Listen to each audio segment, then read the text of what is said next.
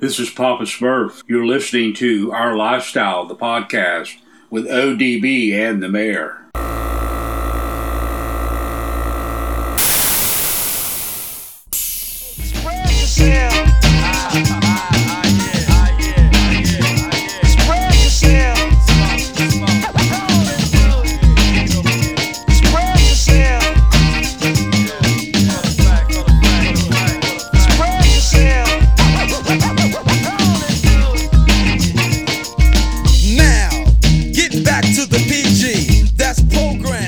Yo, yo, yo, yo, yo, it's our lifestyle, the podcast episode 231. It's going down. Thank you to everybody that continues to tune in.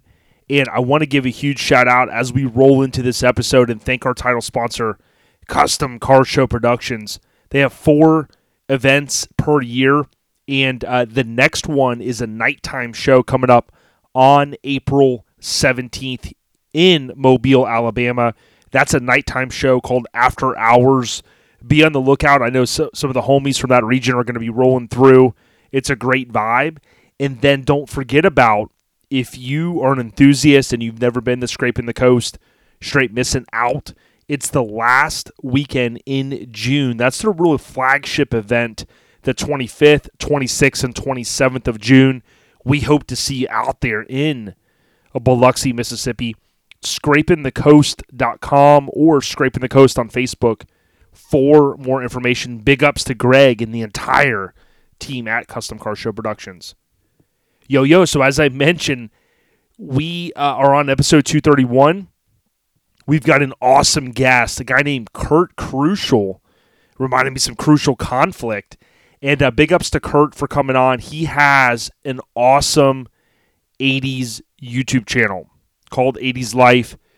I don't want to give it away. It just kind of a different style guest that we've had. Now, if you've tuned in because of Kurt, uh, thank you so much for coming by. Make sure you follow slash subscribe to the podcast.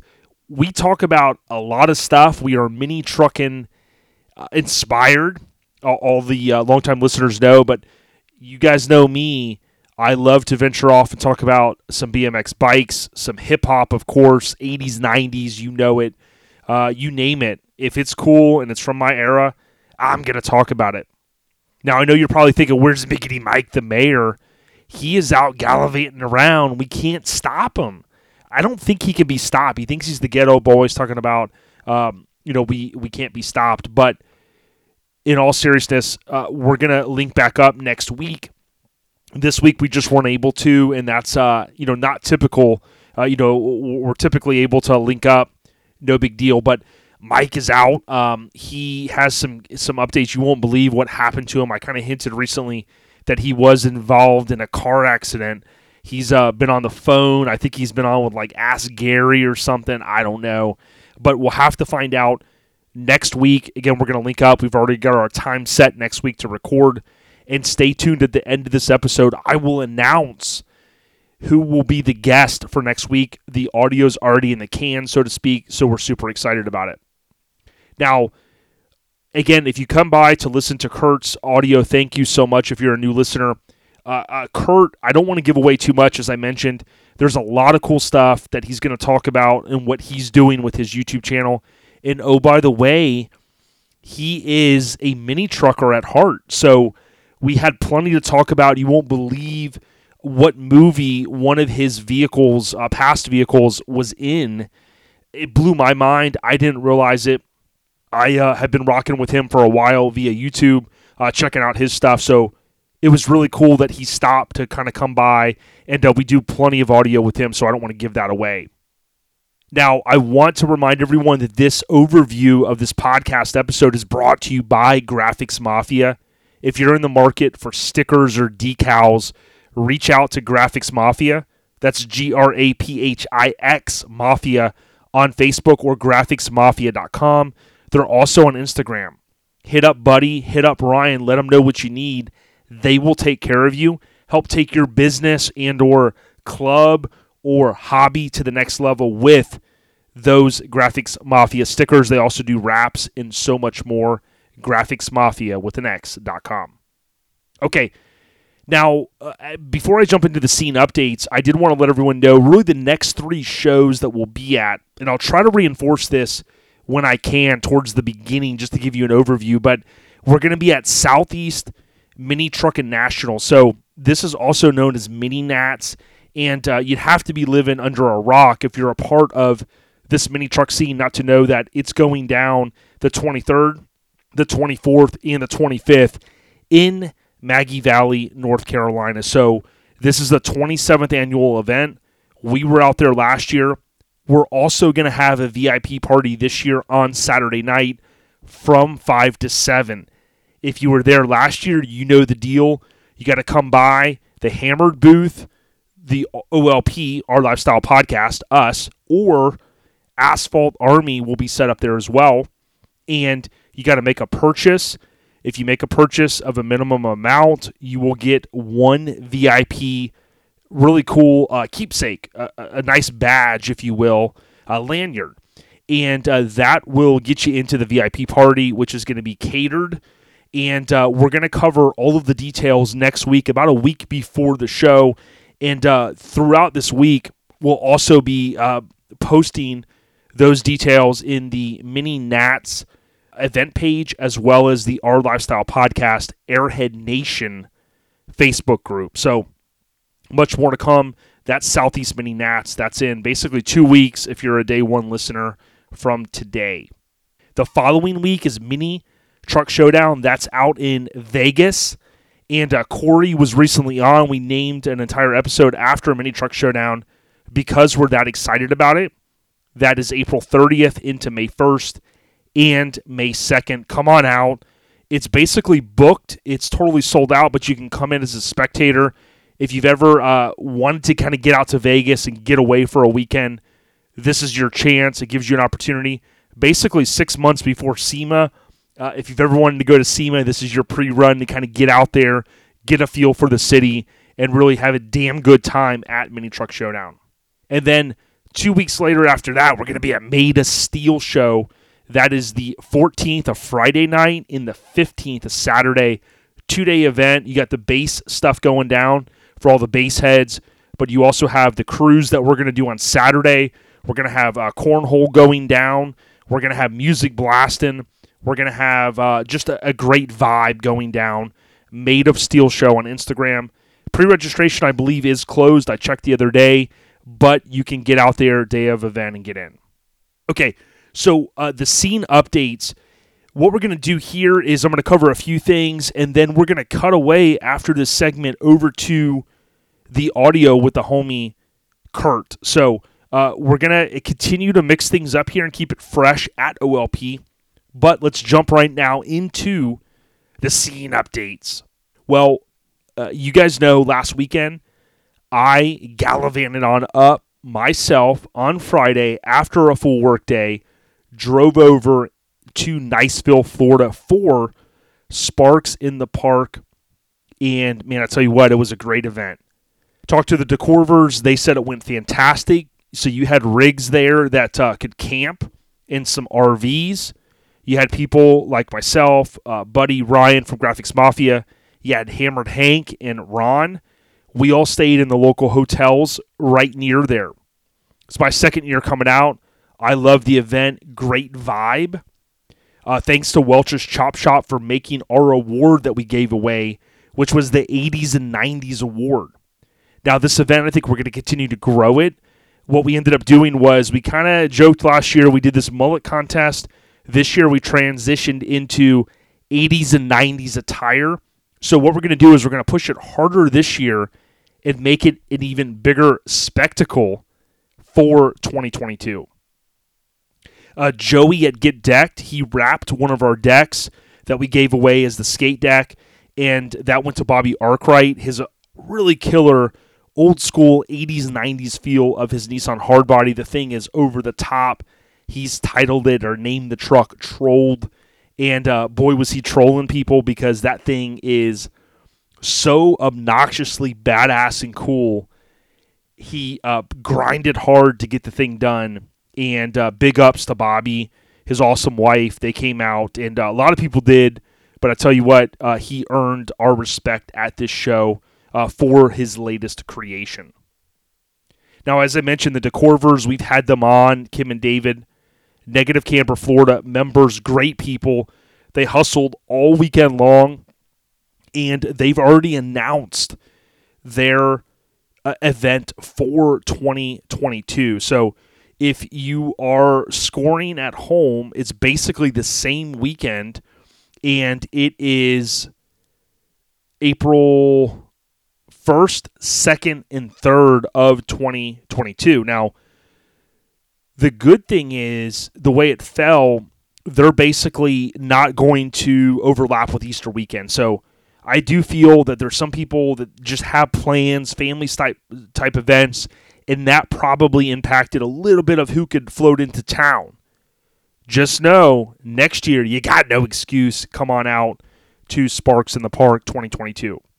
Just overall, the feel was awesome. A lot of good people. Shout out to Donnie for um, spearheading the whole BMX uh, event in terms of the old school BMX, mid school BMX. He did the judging, and uh, you had good people like uh, Robert Simmons and his awesome wife. Uh, they, uh, Roxy, they came out. Uh, they brought some bikes as well. He had his 720.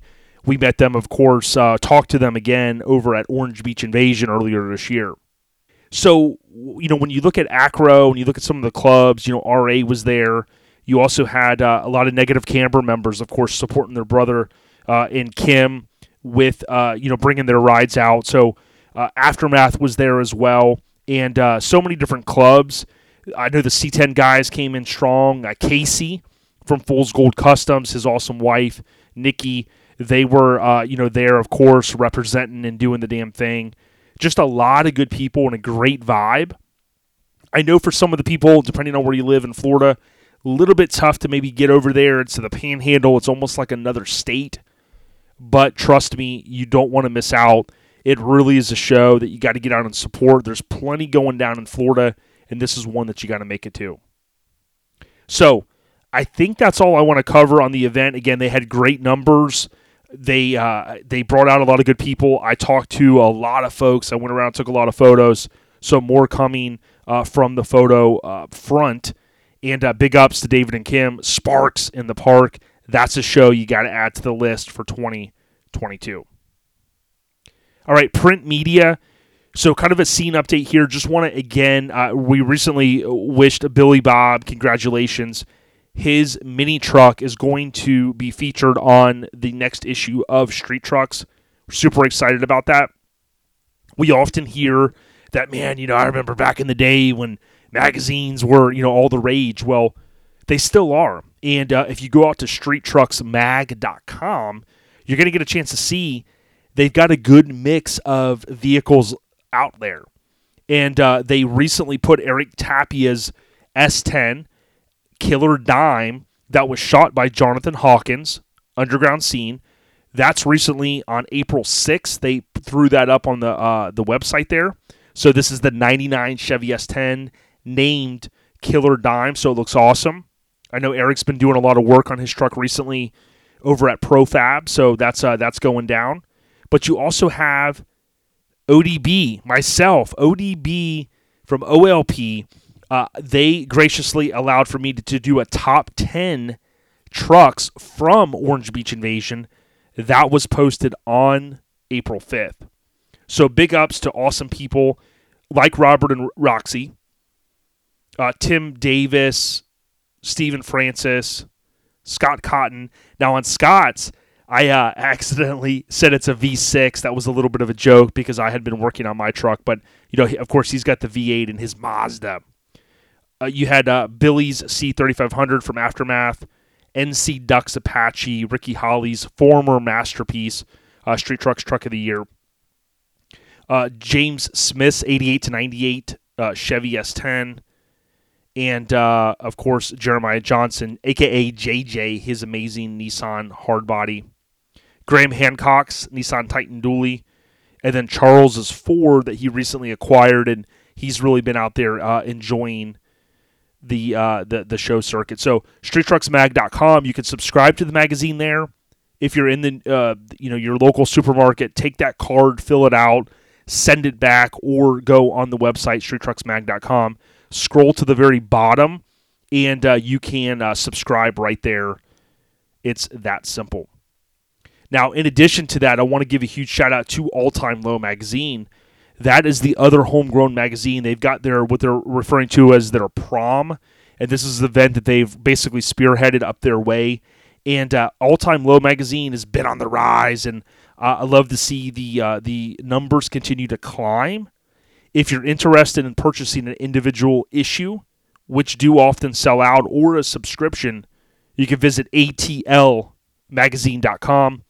Don't forget, they also have apparel, banners, stickers, acce- accessories. They also have clearance, so you can get out there. You can get some good deals with the 2020 calendar. Uh, if you want to, you know, collect that, they also have different ATL magazine logo shirts. Get out there, atlmagazine.com. All right, so the few other scene updates that I have, I know Brooke Hoover, uh, no stranger to the podcast, uh, love what Brooke and, and all of the RA Florida members do. They uh, recently announced their 20th anniversary of the Florida chapter shirts, and congrats to Brooke for having her truck on that shirt. Pretty freaking awesome. Of course, Graphic Disorder did the artwork, and what can you say, man? It's straight fire. I know uh, Bill from Camp and Drag, speaking of Graphic Disorder, he said Eric and team over at Graphic Disorder killed it on the Camp and Drag 2021 shirts. So, uh, pretty cool stuff. Love seeing uh, Graphic Disorder, man. They've been on the rise. They're taking over, and uh, totally love what they're doing. One other thing that I thought was cool. This ties into Joey from Get Decked, who does all of our skate decks. Uh, you had a homie had posted uh, this guy Scotty. He posted in the Truxerosa United group. He said, "Joey Dilworth, you did an amazing job on my custom deck. I love it. Uh, thanks." Uh, to Jake Simmons also, and of course, got the Truxerosa trucks on it. Pretty cool stuff, and I love seeing what those guys do. Now, uh, these scene updates are brought to you by our family over at Garage Gear Clothing. If you're looking for a cool uh, shirt or apparel that feature custom vehicles, everything from side by sides to dualies, mini trucks, sport trucks, you name it, look no further than GarageGearClothing.com. One cool thing about them is they offer free shipping in the United States. And for free content, you can follow them on YouTube, TikTok, Instagram, and uh, pretty much whatever platform, Lonnie and Radar, they're on it. So big ups to our family at Garage Gear. Again, it's garagegearclothing.com. Okay, so before we cut away here to keep it fresh to Kurt's audio, I want to thank the homie El Guapo, as I think how you say it. It's DWN number two RTH76 on Instagram. And um, good dude. He actually recommended this intro song. I think it's the perfect one. Hope you uh, enjoy this interview. Uh, of course, stick around afterwards. Got a few more things to cover. Big ups to the homie Kurt. Love what he's doing. And I'm telling you what, he's doing some awesome stuff. So stay tuned. Listen to the audio. Check out his channel. And we'll be back here in just a, a little bit. West Coast in effect. That's right. We get ready to get busy and busier. You know what I'm saying? So all Samurai, if you wanna get busy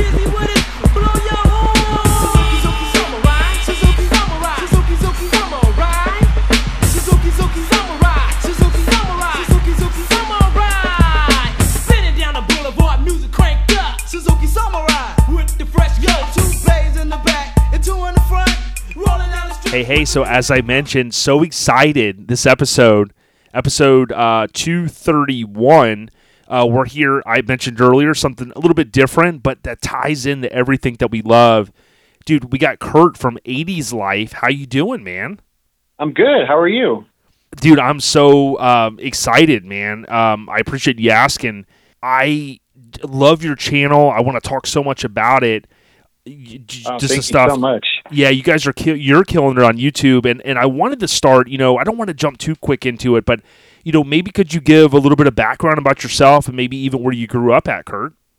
Yeah, um, I grew up in the San Fernando Valley, Um, I was born in North Hollywood and lived there until I was about six or seven years old, and then moved to Reseda, and I lived in uh, bounced back lived in Reseda most of my life, and in Encino for a couple of years. Yeah, lived lived out there till I was like 25 or 26, and then um, then I kind of moved around after that. Once once me and my wife got together, uh, moved in together. Awesome. Yeah. Yeah, that's pretty cool. Now it's funny because um, I grew up in Florida, born and raised, but there's so much of what you know what I love about you know hip hop music and and just so much like with lowriders and all that. We'll talk a lot about it, I'm sure, but. uh, I kind of feel like a lot of my buddies are like, man, I almost feel like you, you know, you grew up in California because you know so much about it. I hear you talk in your videos, which we'll hit upon here soon. It seems like uh, you had a, a, a good relationship with your dad and stuff because you even mentioned in some of them how like he even took you to some of the site locations, like in Colors, that that movie. Yeah, yeah, definitely. No, I, I, I did. Um, I was really lucky to have a great relationship with my dad. Um, definitely my hero, and um, and yeah, he he worked my entire life. He worked in uh, in the East LA area, East Los Angeles. So Okay. when we would when I would watch movies like Colors and Breakin' and stuff like that, he he'd watch with me and he'd be like, "Hey, I know where that is." And then that like next weekend we'd be out driving around like I'd go to work with him and then all of a sudden we'd pull up to the spot. And you know, he wouldn't tell me like we'd pull up and there there would be miracles from Breakin' and uh, you know, just totally blow me away. So, you know, maybe without me realizing it, that might be where my love for filming locations started. I, you know, I've I've never really put too much thought into it, but it would make sense.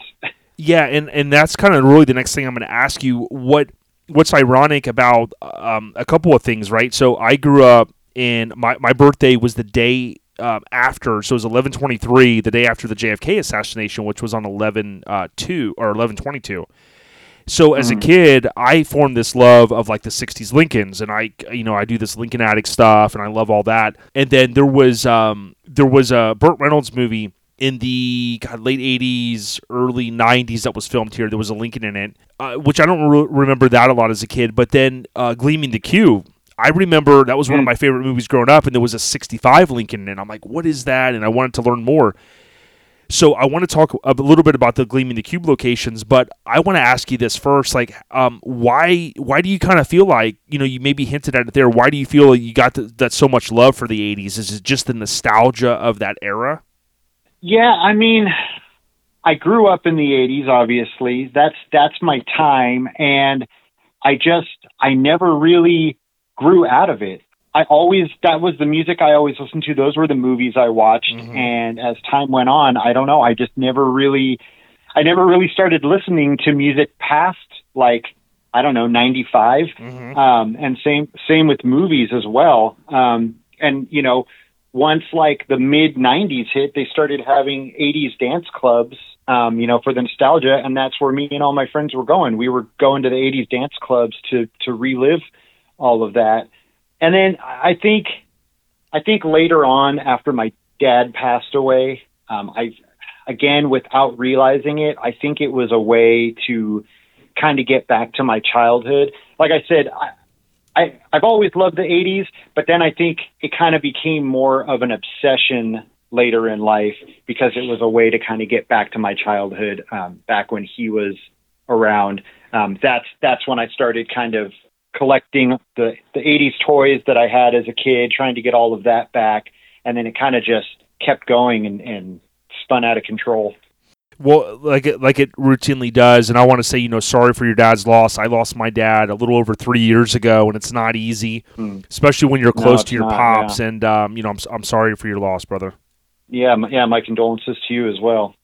Thanks, man. Well, you know, and and one thing I was thinking when I was talking about the Burt Reynolds movie, it was called like Cop and a Half, I think.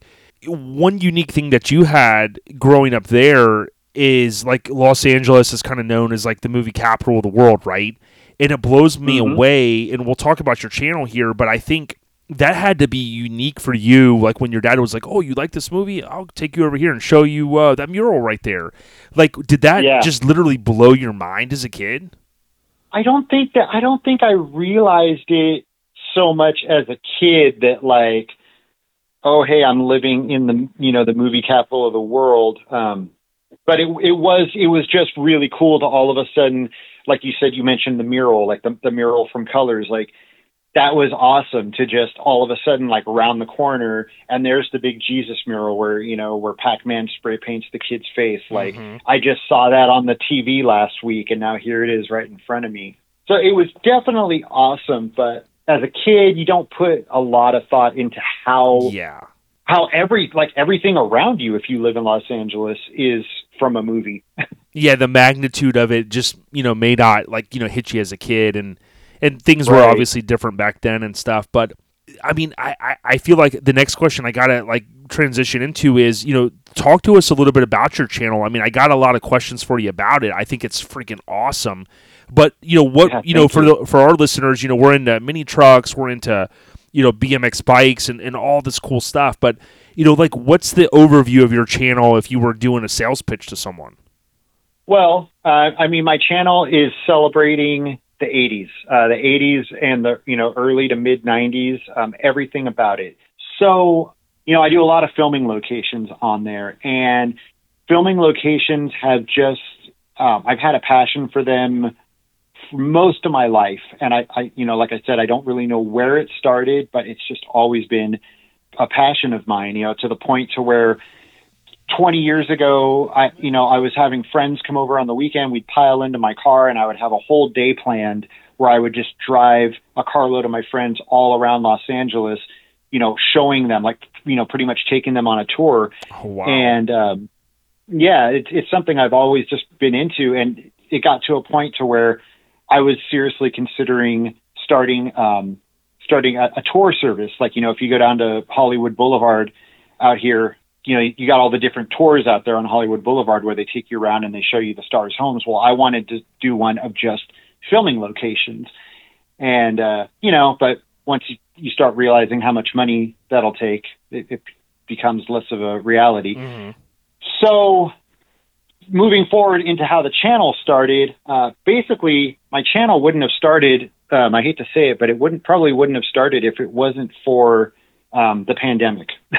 Wow. uh, basically, yeah, basically when that when that happened, you know, me, my my wife, and my son, we spent a lot of time at home uh, watching TV and watching a lot of YouTube, and my son had found a couple of different YouTubers that he really liked, and I would sit there and I'd watch with him, and he would watch a lot of these different YouTubers that would go out on adventures, and some of them would do filming locations, and so I would watch with them and I would enjoy it, and I remember one day he was watching one, I don't remember who it was, but he was watching a guy doing a filming location, and the guy was getting like everything wrong. Ah. And I jokingly said to my son, I was like, man, you know that, you know, that's not right. He got that wrong. I was like, man, I'm going to start my own channel on YouTube and I- I'm going to do a better job. And I actually, when I, I was joking when I said it, and I think what I was actually trying to achieve was I wanted to embarrass my son and have him be like, oh, you know, no, dad, you can't be on YouTube. You're going to embarrass me.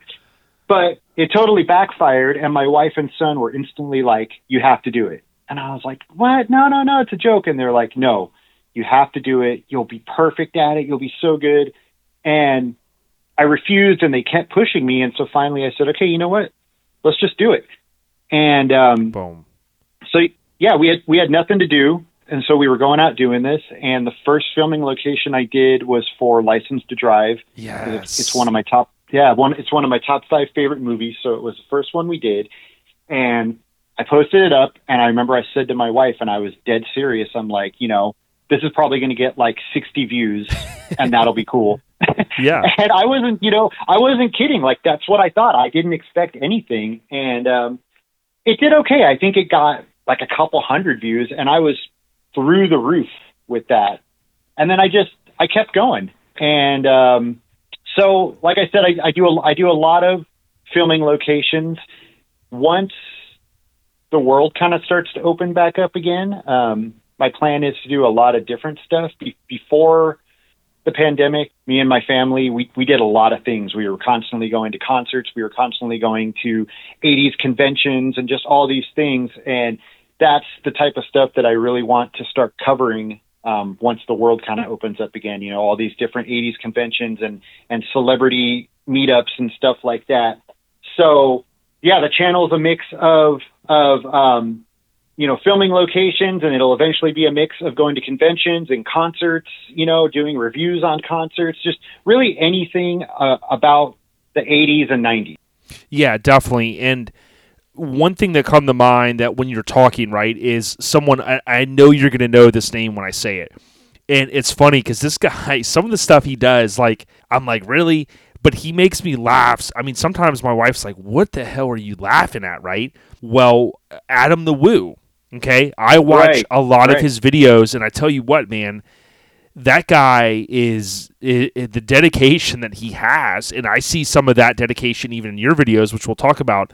But was there? I, I know you mentioned, uh, you know, your son had, you know, you guys kind of watched a few. But is there someone like an Adam the Woo or someone that you kind of had watched and had your eye on that said that that, that kind of helped push you over that, or that you may even look up to now? Is there anyone out there in the whole internet world that that that you know you kind of go, man, that guy does a damn good job?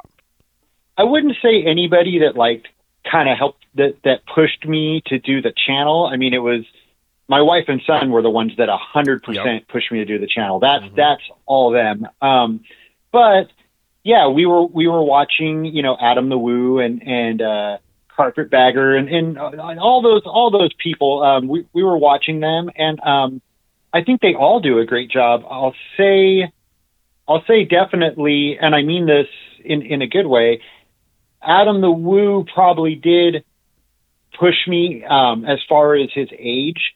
I, I feel that um, if it wasn't for people like Adam Woo, I would have been a little bit hesitant to do a YouTube channel, thinking that I was too old. And then seeing people like A- yeah, seeing people like Adam Woo who were out there doing it and so successful at it, that inspired me. You know that that hey, it, it doesn't really matter how old you are, you just get out there and, and do what you like. So um, yeah, and so I I still I still watch, you know, all Adam the Woo and that whole crew of people. And yeah, I watch those videos and and and they they all do a great job. Yeah, very cool. And and that's you know that to me that that's the neat thing about the internet. Like I wouldn't have met you if it wasn't for you doing videos. Which again, I mean, I've watched a lot of yours, and I just you know I, I would really tell people uh, to go out there and check it out. Now, is the best way for someone you know they're listening to this and they're like, hey man, I want to see what this is all about. Do you just go to Netflix on your app and just type in 80s with an S life? That's the easiest way, or is there a, a better way that you want to kind of promote here? You mean on YouTube? Yeah, to- Netflix. yeah. I'm sorry, not Netflix. On YouTube, yes. yeah, yeah. You would just go to uh, just go to YouTube and search up '80s life. It's just yeah, no, uh, just just straight eight eight zero S L I F E '80s life, and um, I should come right up. And then if you want to look for me on Instagram, it's '80s life forever with the number four. Um, I don't. I'm not as active on Instagram as I should be because I just put so much time into YouTube that I kind of forget to post things on Instagram, but I, I really should be on there more. Yep, yep, yeah, understood. And, and it, it takes a lot of time and kind of investment in in what you do or what you love. Um, I know that because the podcast takes a lot of time, and then you factor in the video piece. That's huge. But what I kind of wanted to ask you was, you know, I know one of my buddies, Noldy. He's a huge Superman fan. I mean, he is like you know he met Christopher Reeve before he passed away, and you know he he and I are like you know we love our '80s movies. We talk we could talk about them and all this stuff, right? And he could tell me anything about it. And I know like from him, you know, there's different fan sites or some people that send fan mail in to get signed, and there's you know there's there's all these different Facebook groups and stuff. But when you look at like you know the license to drive or some of these other movies or TV shows that you do the scouting for in terms of the, the site locations, do you I, I, I mean i would imagine it's a lot of work right do you sometimes have to rely upon you know some of these places or like how do you because when i watch some of them i'm just blown away i'm like boom i mean you're nailing this stuff right so i you know i you don't have to give away all the secrets but is you know can you kind of talk to the listeners a little bit about how you go about doing it Yeah, um, you mean like like tracking down all the locations Yes. and everything? oh yeah Yeah, no, and it's the thing is, is there's really not much of a secret to it. it it's funny because that's a question that I get all the time um, in the comments on my channel. People will always ask, "How do you find these locations? How do you find these locations?" And it's a few ways. The funny thing is, is that a lot of these locations, they're right there on on Google. If if you just Right, right. do some research on Google, a lot of them are there, and I think people don't really think to look. Not all of them, but a lot of them are. So sometimes some some of the ones I do, it's I literally just Googled it and I found them. Some of the locations just come from me living in Los Angeles my entire life, and when I watch movies, especially now since I've started doing this channel, but when I watch movies, I'm seeing locations. Like I'm watching it, and it must get annoying to my wife because we'll be watching something, and I'm like, "Hey, I'm pretty sure that's Ventura and Coldwater Canyon."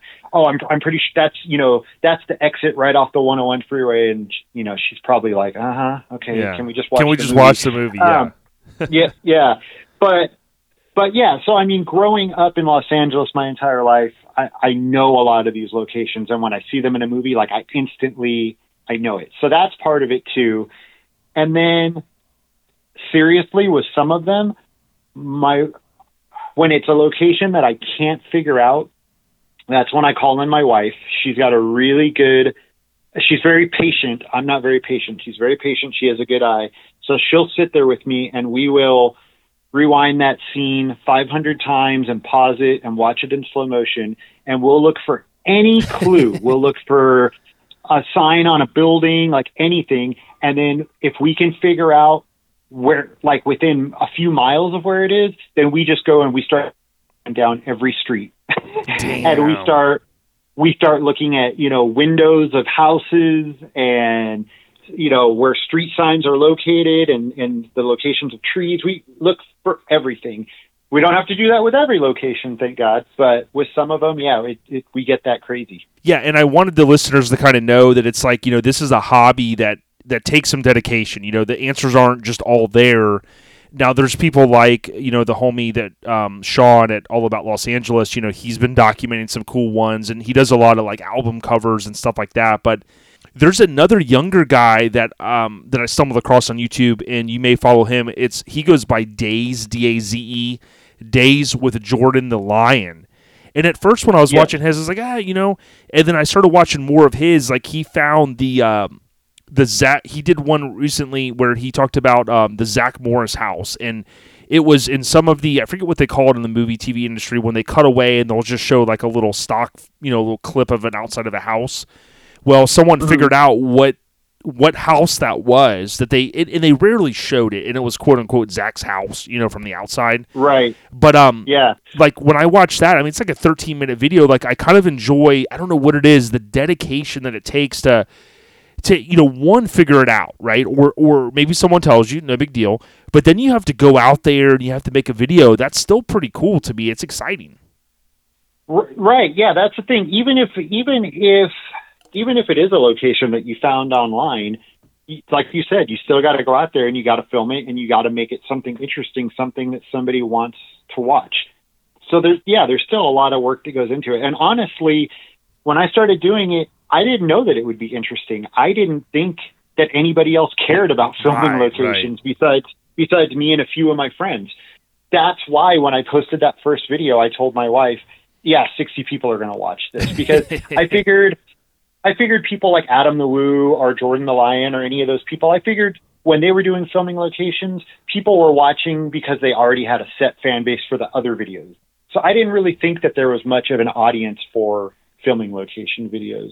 And I didn't think that I was that interesting, but apparently I'm, I must be somewhat interesting because people are watching and, and that's great. And I love it.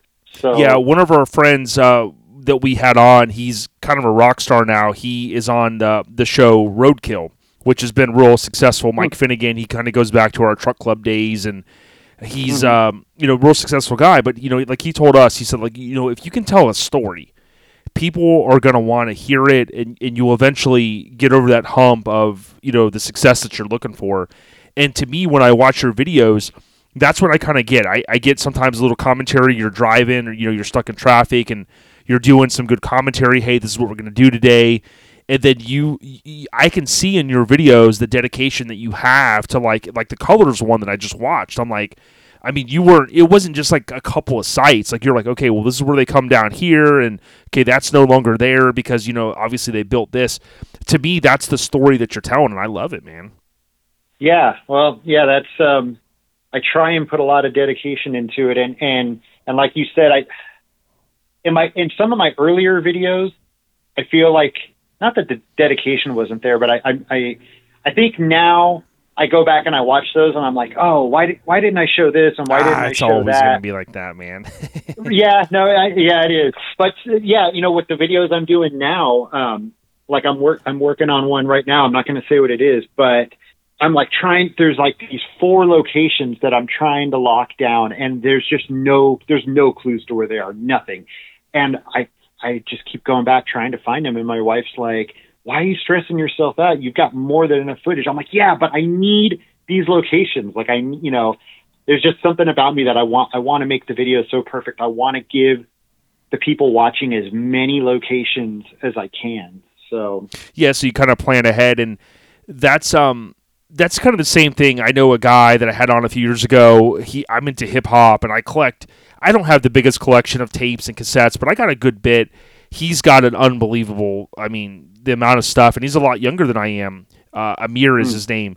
But it's like sometimes if you're into collecting something, you know, he might want to have a long box CD that's unopened of, you know, Ice Cube's death Uh-huh. certificate. It like, you know, blows everyone's mind. It's like, okay, I didn't think there was one left of those on the planet, right?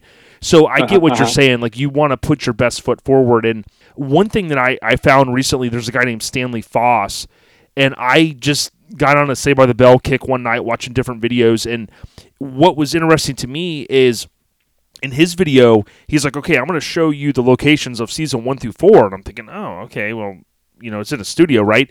Well, he actually went to like each studio and he had figured out through reading and interviews. And then he gives away one of his tricks that he had tweeted to one of the cast members and can she confirmed that yep that year they filmed at that studio and it was like drone overhead footage and stuff but it was still interesting that someone took the time to kind of go okay well season one was filmed in this uh you know this studio and then this and this it's Yeah. like it's crazy what people can figure out man yeah, absolutely. Uh, Yeah, once you get a uh, once you get a passion for it, you just you know, and and, and I think that that once the channel like I already had the passion for it, but once the channel started to take off, it it like it gave me this fuel that it's like I, I can't stop now.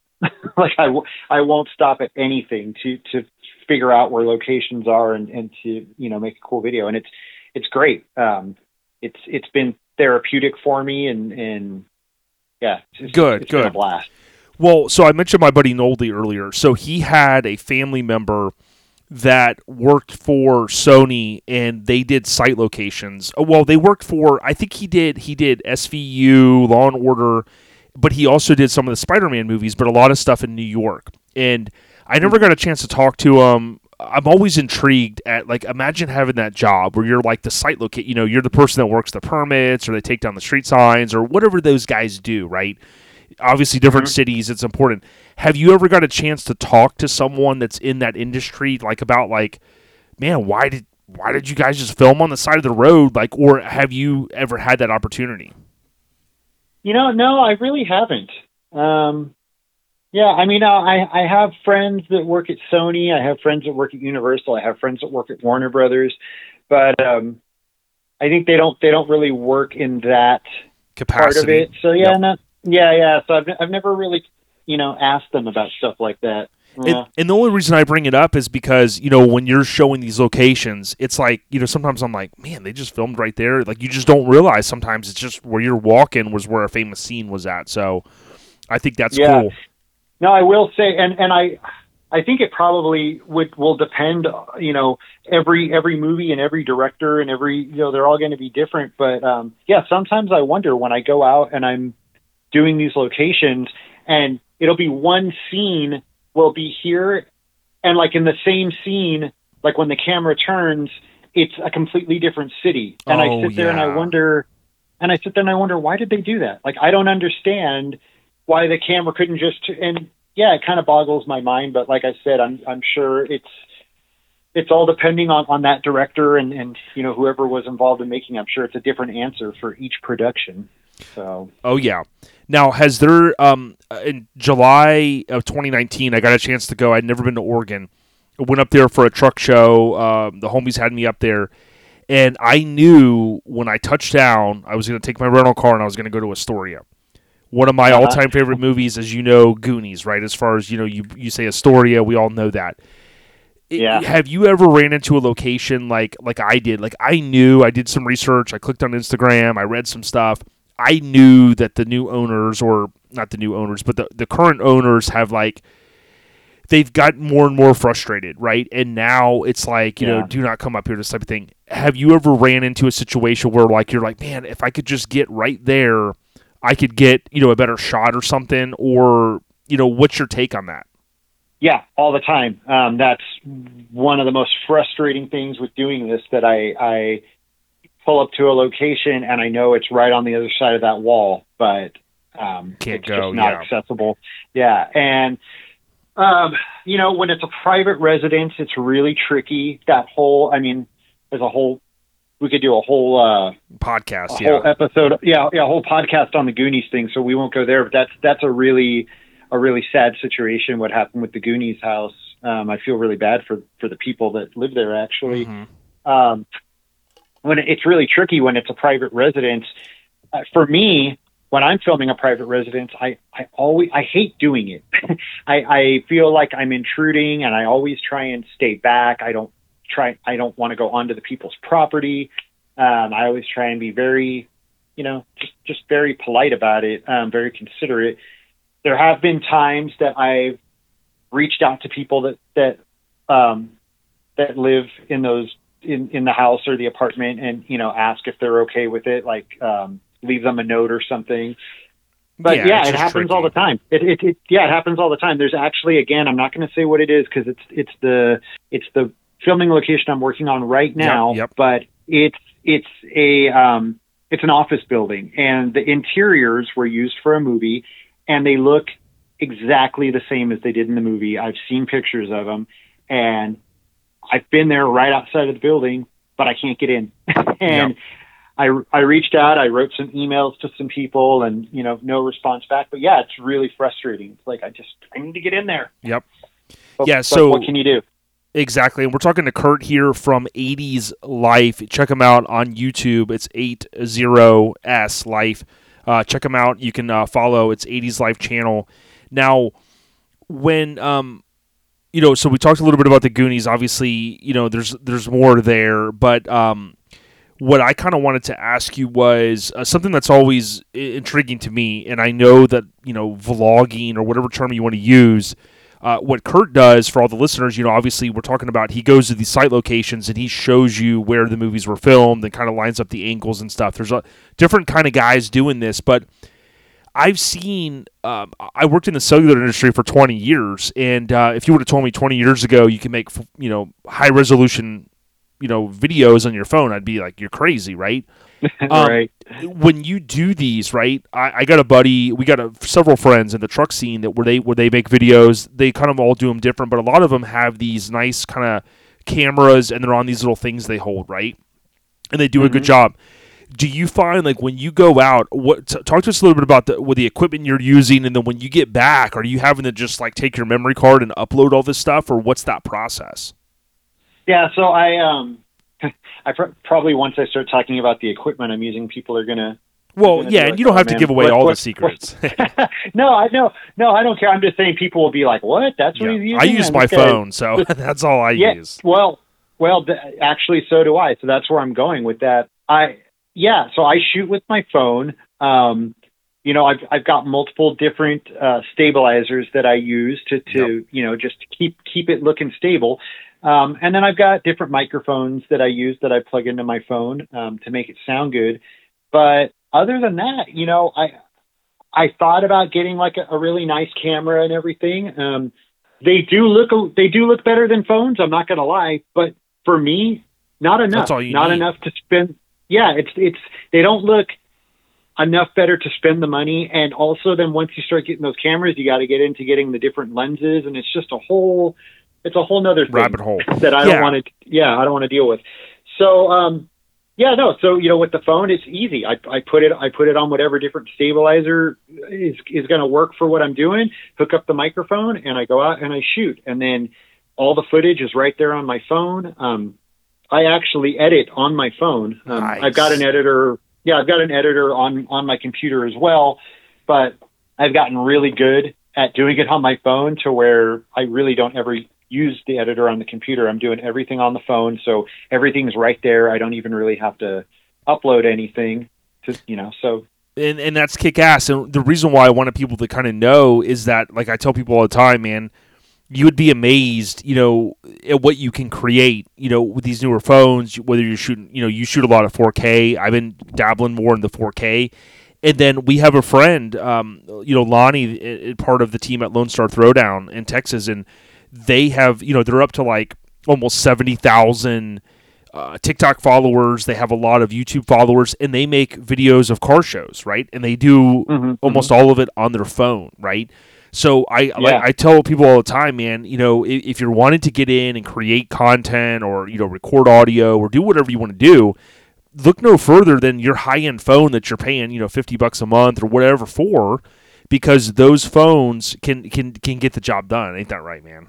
yeah, absolutely. As long as you have a good phone and you and you got your video settings correct on it and you are using it correctly, no one's going to know the difference. Most likely. E- exactly, exactly. Now, one of the videos I um, saw on your channel, um, it's funny because we had in our truck scene, we've actually had. Um, there's a guy named Lee Bauer, and our friend Ruben, uh, one of our good buddies. He he knew Lee from back in the day, and, and Lee worked at a famous stereo shop, and he had a famous mini truck back in the day. And you, um, I think on your channel, I'm seeing here, 80s 90s mini truck compilation. Of course, there was the L'Trimm song, uh, "Cars That Go Boom," and his truck was actually in that video. How cool was that? Yeah, that's awesome. Yeah, it was the yellow truck, and um, you know, it, it seems like everything from that era to me, you just can't go wrong, man. The '80s are just awesome. Yeah, I mean, a lot of people disagree. I hear a lot of people, a lot of people saying, "Oh, the, the clothes were the worst and the music was." For me, to, like, well, I was about to say there's nothing bad about the '80s. That's not true, but but I'll say, you know, for the most part, that you know, the '80s, or the '80s, the the music, the cars, the movies, the toys. Yeah, it's you can't go wrong there. for sure.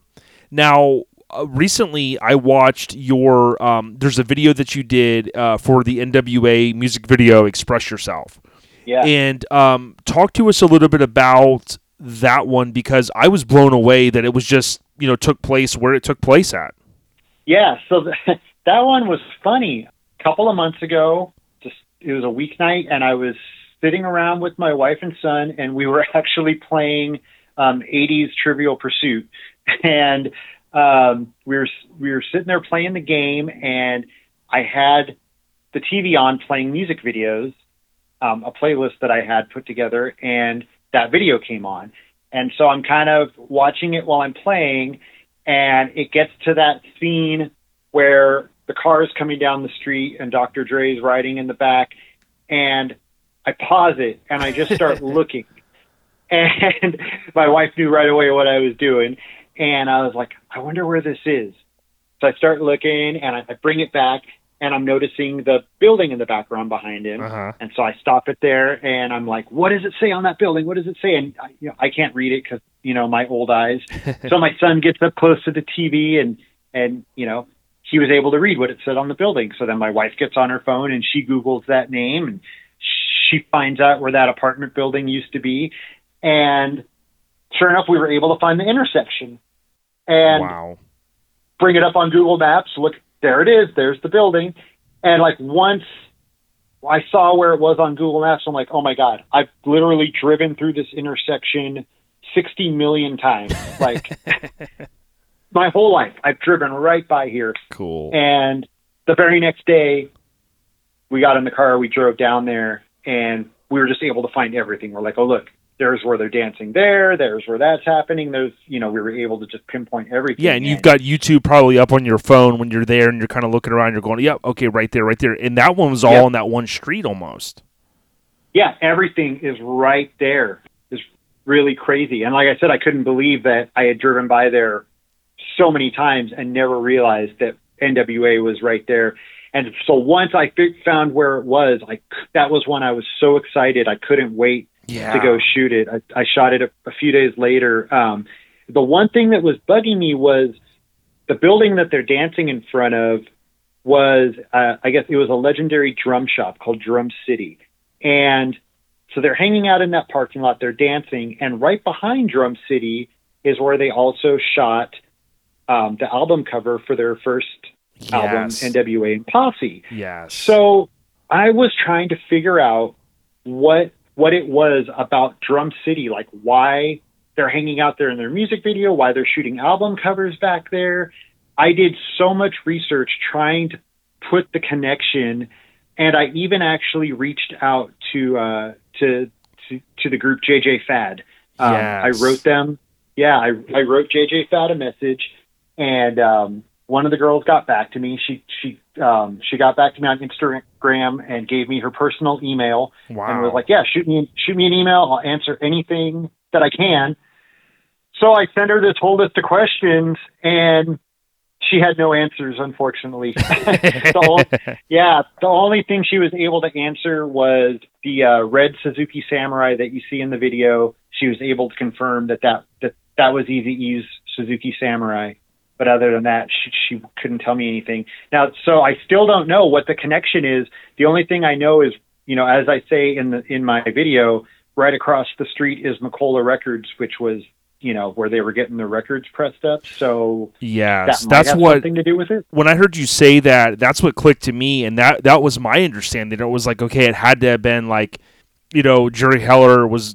I, I forget if he owned that company that Macola, but you know, whoever th- they had that was like pressing them or, or, or something. To your point, had to have drawn them down there not once but twice. Yeah. So yeah. So from I mean, if you if you watch the movie, the mo- the movie um, the movie shows that Jerry Heller has has an office at at uh, Macola Records, but from a bunch of different interviews that I read um, with different people like DJ Pooh and a bunch of different people, um, actually Jerry Heller didn't work at, at at Macola Records. He would just hang out in the lobby trying to meet artists. Uh, um, he was just look yeah looking for new artists and that that was how that whole thing took place so yeah it would kind of make sense that macola records had something to do with it but still like why drum city why why behind that building and you would think that the people who own drum city would be like you know oh get out yeah, of here. they Why- to, why- yeah, yeah, or, or no, they were cool. yeah yeah i don't know yeah maybe they were just cool people and liked having them there so Oh, I see what you're saying. Yeah, yeah, yeah. I got you.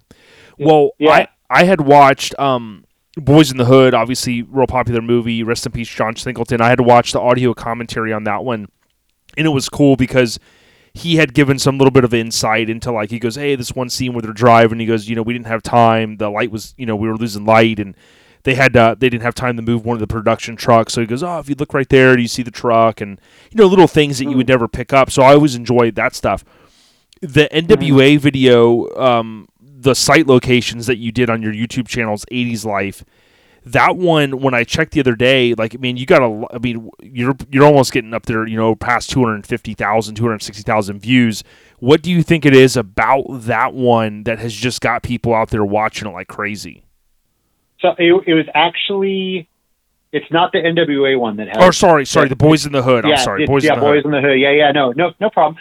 I don't know, honestly. Um, so yeah, so so let me let me go backwards a little bit and and and t- to answer your question, what made my channel actually kind of take off? Like my channel was doing okay. Um, you know, my videos were getting, yeah, I don't know, 500, 600, 700 views, and I, mm-hmm. I I thought that was great. I was fine with that. I did a we, we talked about it a little bit earlier. I did a video on the filming locations for the movie Colors. And I posted it up. That was back in November and it did okay. Like I said, you know, maybe 500 views. That was great. 2 months later, all of a sudden I'm noticing I'm getting like 20, 30, 40 subscribers a day, like to where normally I would get just a couple. And I'm Uh-huh. like, what's go what's going on here?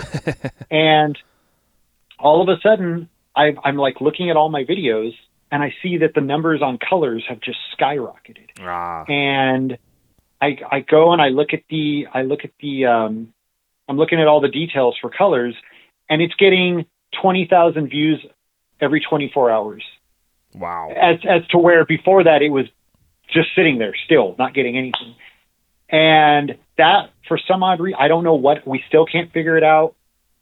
Something all of a sudden made colors blow up. and that was what brought me in all these subscribers and all these views. And like I said, I don't know why. And then the next one to do that was Boyz n the Hood. And it's, it's weird. Like I'll do, I'll do a movie that I expect, I'll do filming locations for a movie that I expect to go crazy Uh huh. and it'll kind of do all right. And then I'll do one that I think nobody's going to really watch, and it just goes nuts. Um, Isn't it crazy? yeah, it's so weird. There's no rhyme or reason to it. Um, Boyz n the Hood, I thought would do okay because there wasn't really. There was a few videos out there on the filming lo- locations, but none that were complete. Mm-hmm. So I thought my, I thought this one would do okay. I didn't think that it would get over 250,000 views um, and still counting. Yeah, I, I didn't think that at all. So that that that was pretty wild.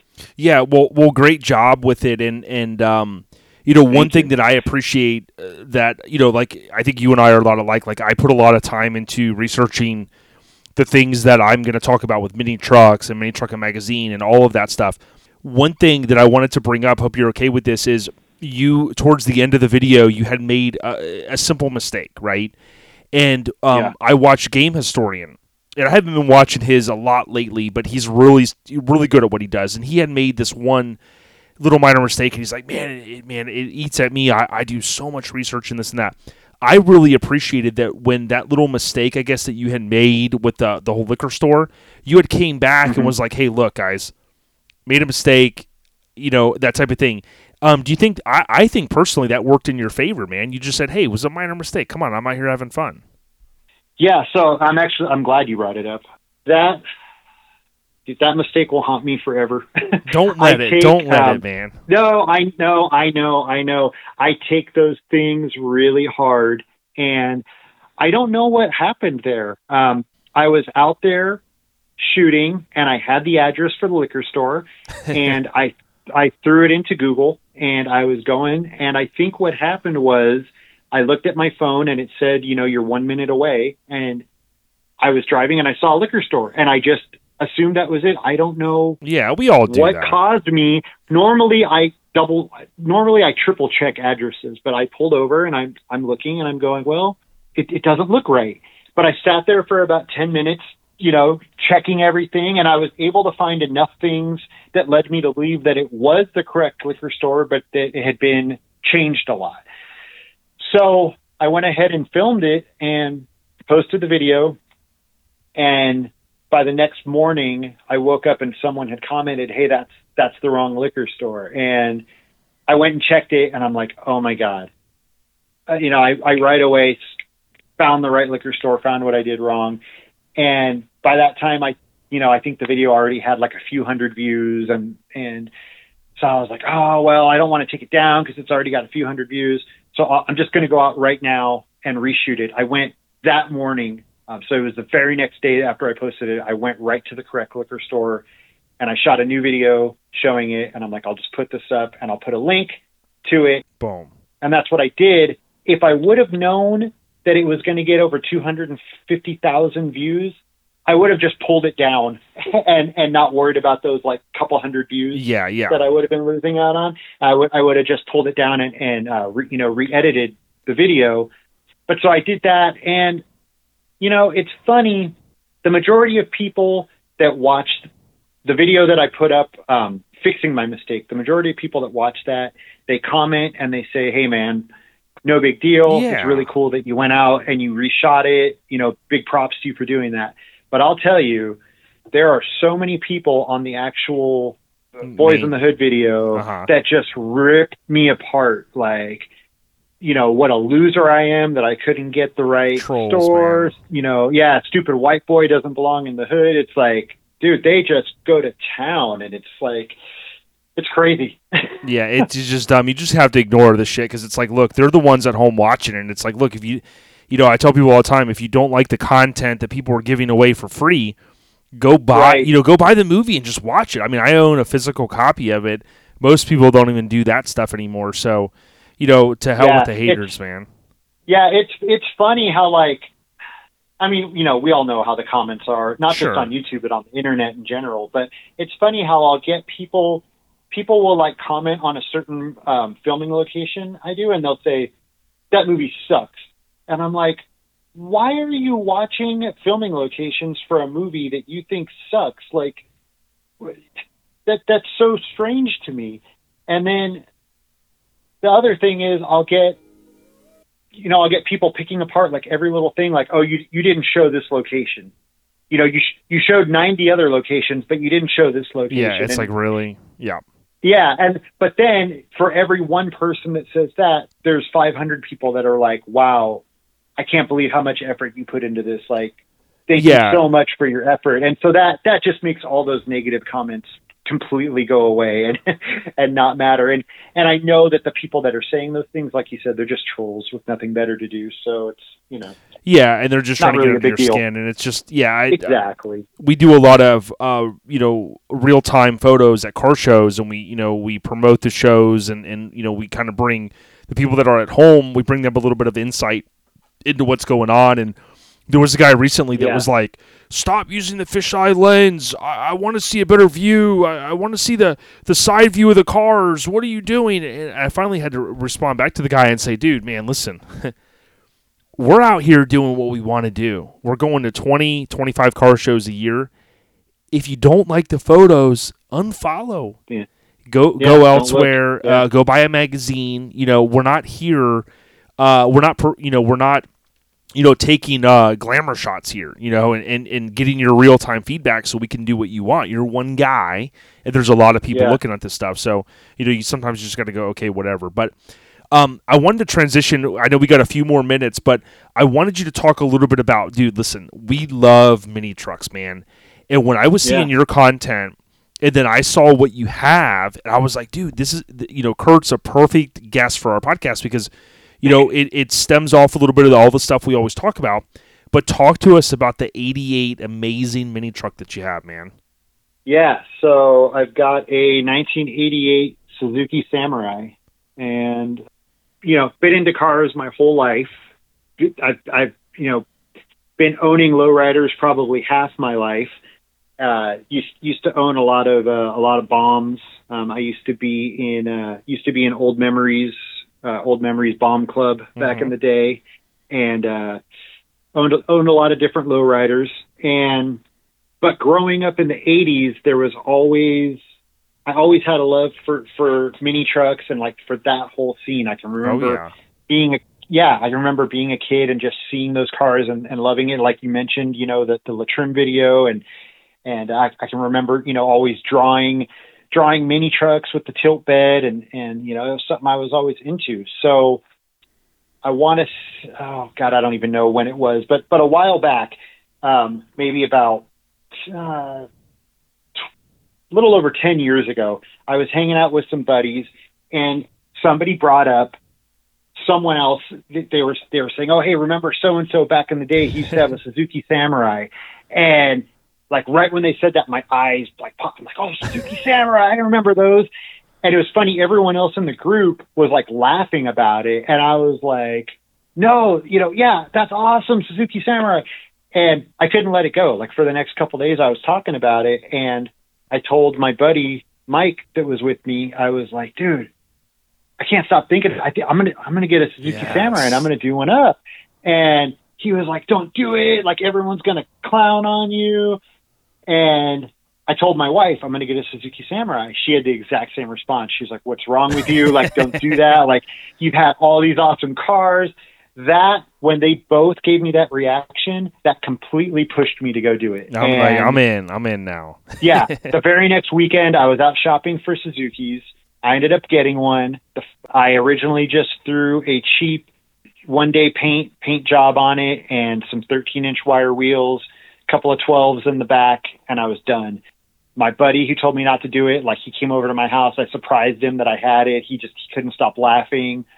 We went out cruising, and everywhere we went, people were losing their minds because they hadn't seen one since the 90s Oh yeah. everywhere we went, people were just like, "Oh my gosh, you just took me back to high school. You- Oh, you just took me back 30 years. What's going on?" So what happened was, sorry, you know, this is a long story, but No, what happened was, what happened was we we ended up going to the um, the LA Super Show, the the Torres Empire Super Show at the LA Convention Center. We were walking around, and there was a couple of mini trucks there, and I said to my buddy, you know, there's a couple mini trucks here, but there's no samurais here because right now I'm the only one who's got a samurai out on the street that's, you know, done like in this style. And I told him by next year I'm going to have my samurai here at this show. And he was like, yeah, right. And I was like, just wait. So I spent that year redoing the entire thing, um, redoing every, every little bit of it, the paint, the chrome, the interior. And, uh, sure enough, you know, had it in the Super Show the next year. Um, I think it won second place that year, first place the next year. It ended up now. Let me say this is not the same samurai you're talking about. This was I've had two. This was Yes, first. that was back in the day. Yeah. Well, actually, I mean this was only ten years ago. Okay. this yeah yeah this was not that back in the day. But so I uh so so yeah took it to the Torres Empire, won a couple years in a row. It ended up being in the NWA movie Straight Outta Compton. Um, really? yeah, they, they which I'm eventually going to do a video on on my channel. Um, I got I got hit up by a friend of mine who is like a, a Suzuki Samurai enthusiast, and he was like, "Hey, you want to have your car in a movie? They're looking for samurais." And I'm like, "Yeah, sure." And he's an older guy who's not really hip to things, and and uh, he said to me, "Yeah, I don't know what it is. It's some movie about some guy named Doctor Drew." and I I had I knew that they were making this movie and I was really excited about it. And as soon as he said that, I'm like, oh my gosh, do, do you mean Dr. Dre, NWA? He's like, yeah, yeah, I think so. So yeah, he got them in touch with me. They had me come down. Um, they used it for three different scenes. Yeah, they used it for three different scenes. All three scenes you need to pause.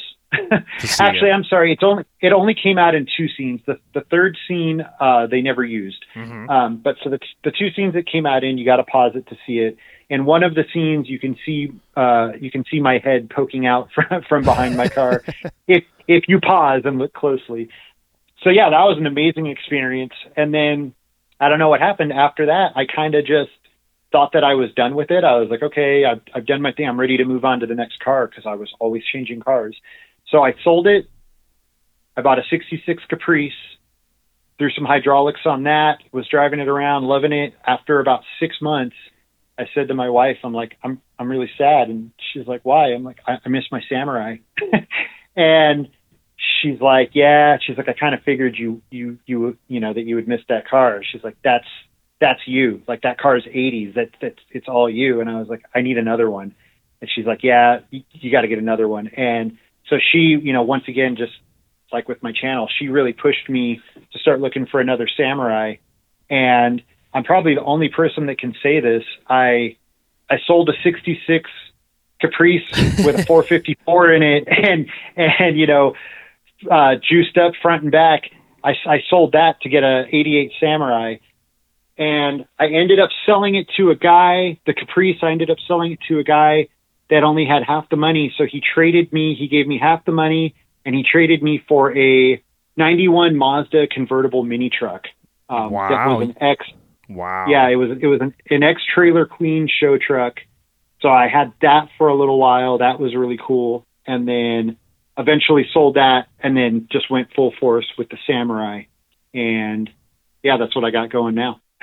Yeah, and for any of the listeners, you can follow um, uh, Weekend Toys T O I Z. That guy has got a really cool samurai. I remember seeing some of his videos. And then, of course, as Yeah. you know, the early days of NWA, there's that photo shoot. I know Speed. I'm sure you follow uh, DJ Speed. Yeah. he um you know he shared some cool photos but obviously there was the photo shoot i forget if it was some of the outtakes from the nwa and posse album but you've got cube Eazy and maybe ren and they're sitting on the back you know of their samurais they were really into those at the time and when i saw yours i was like man it really is is the perfect like w- we say the minis are on the rise right well it's this movement that we've seen of you know east to west coast and worldwide rather you know, if it's just certain guys getting older and there's the younger generation getting into it, man, like the mini trucks are like literally just we just they're everywhere, man. So it was cool to see yours. I mean, you got the speakers in the back. How often do you drive it, man? I'd say I'd say before uh, before the pandemic hit and before I got busy with the channel, I was driving it constantly. Um, you know, now it's it's it's you know a weekend thing, but yeah, no, I mean it's I, I drive it often. Cool, cool. Yeah, anytime you get a chance. Yeah, dude. yeah, anytime I get a chance, anytime I can pull it out of the garage. Um, okay, cool. Yeah, I love that thing. Yeah. Well, look, I got a couple more questions. These are going to be kind of like maybe one answer, shorter, shorter answer ones. What if you Yeah. had to pick your absolute favorite movie from the '80s? I know it's like pick, you know, picking, you know, which kid you love most if you had more than one. But what would you say is at the top of your list? National Lampoon's Vacation. Nice. So the summer vacation, Yeah. Yep. Yeah, yeah, the, the very yeah the very first vacation movie. dude. That ama- would be number one. amazing. For me, it's Back to the Future. I'm a big Rad fan. I even ha- we had Bill Allen on. Uh, you know the '86 nice. cult classic, of course. But uh, you know my co-host, he's not here right now. You know he he he makes fun of the cult classics. I'm saying, dude, the cult classics are where it's at. But you know you had Bill Allen, Lori Loughlin. So those are my two with Back to the Future and Rad. Uh, what I've Yeah, seen you wear some different brands. Um, I'm a big fan of Thriller Crew. Uh, love the stuff that Uh-huh. they put out. I see you wear the hat do you have maybe one brand from the 80s that just sticks out uh, that that you either loved back then or you still love today Yeah, TNC TNC Surf, and that's why Yep. you'll see me in the videos wearing a lot of the Thriller Crew stuff. Yes. because Yep. back then, I know especially here on the West Coast in LA, that that was all we wore. Like, um, you know, if if you, I, I have a couple of my uh, old home videos posted up, and if you look, like all of us, all the kids are wearing TNC Surf shirts. So before Thriller Crew came up, I was buying bootleg TNC Surf Yes. shirts off eBay. Yep. and then once Thriller Crew came out, it was like, oh great, here's all those old designs like in high quality. So yeah and they did a got- good job I- it was perfect timing for them to, to, to come back and you know the original artists and everything absolutely. I, of course, love playing the game and growing up. I even had a duffel bag. I wish I still had it in elementary school. And uh, it had, you know, it was official, you know, authentic, you know, TNC surf design stuff. But, um, dude, we've talked about so much. I mean, a lot of the movie site locations. Again, I would uh, encourage folks. You know, we're talking to Kurt from 80s Life. You can go out on YouTube. Uh, if you're a YouTuber, uh, go follow him. He's got some cool stuff. I mean, if nothing else, I mean, we're mini truck inspired. You can check out the 88 Suzuki Samurai old school style, of course. But, uh, you know, Kurt, um, you know, I've asked you a lot of questions. Do you have any questions or anything else that you want to add or promote? No. no, I mean, uh, I, I I really appreciate you having me on here, and um, I just want to say that that I'm I'm beyond appreciative of everybody that that watches my channel and watches my videos. I'm I'm so humbled. I never thought that this many people would be watching my videos. Um, you know, like I, I like I said earlier, I didn't really think that my that my videos would be interesting to anybody, and I get so many I get so many rad comments from people telling me that you know my videos inspired them, and and um, you know people that watch my uh, my videos on uh, the San Fernando Valley telling me that you know they they were in tears because it had them thinking about their childhood, and I've had people write to me telling me how it was like helping them heal with losing their dad because you know going back and thinking about the memories of, of their childhood and that's just crazy to me. Like I never ever thought that these videos that I was making would would touch anybody and and inspire anybody. So I'm I'm so humbled. I'm so beyond thankful, uh, you know, for all of that. And so I just want to say thank you to everybody that um, that watches and supports and subscribes and and big thank you to my wife and son for for always supporting me in uh, in what I do and pushing me. So Well, well said, man. Well, Kurt, I'm going to be uh, anxiously awaiting. I've got the post notifications turned on, so anytime you post new stuff, but I uh, oftentimes consume YouTube through my Apple TV, which I just absolutely love. Don't really watch much normal TV these days. It's all YouTube for the most part. But uh, dude, Yeah, thank you for taking the time. You know, appreciate uh, your your fam. You know, rolling with us here in terms of uh, allowing you to do this tonight, and and uh, we wish you all the success, brother. And uh, I'll be posted, and then give out your Instagram one more time for anyone that maybe didn't catch it earlier.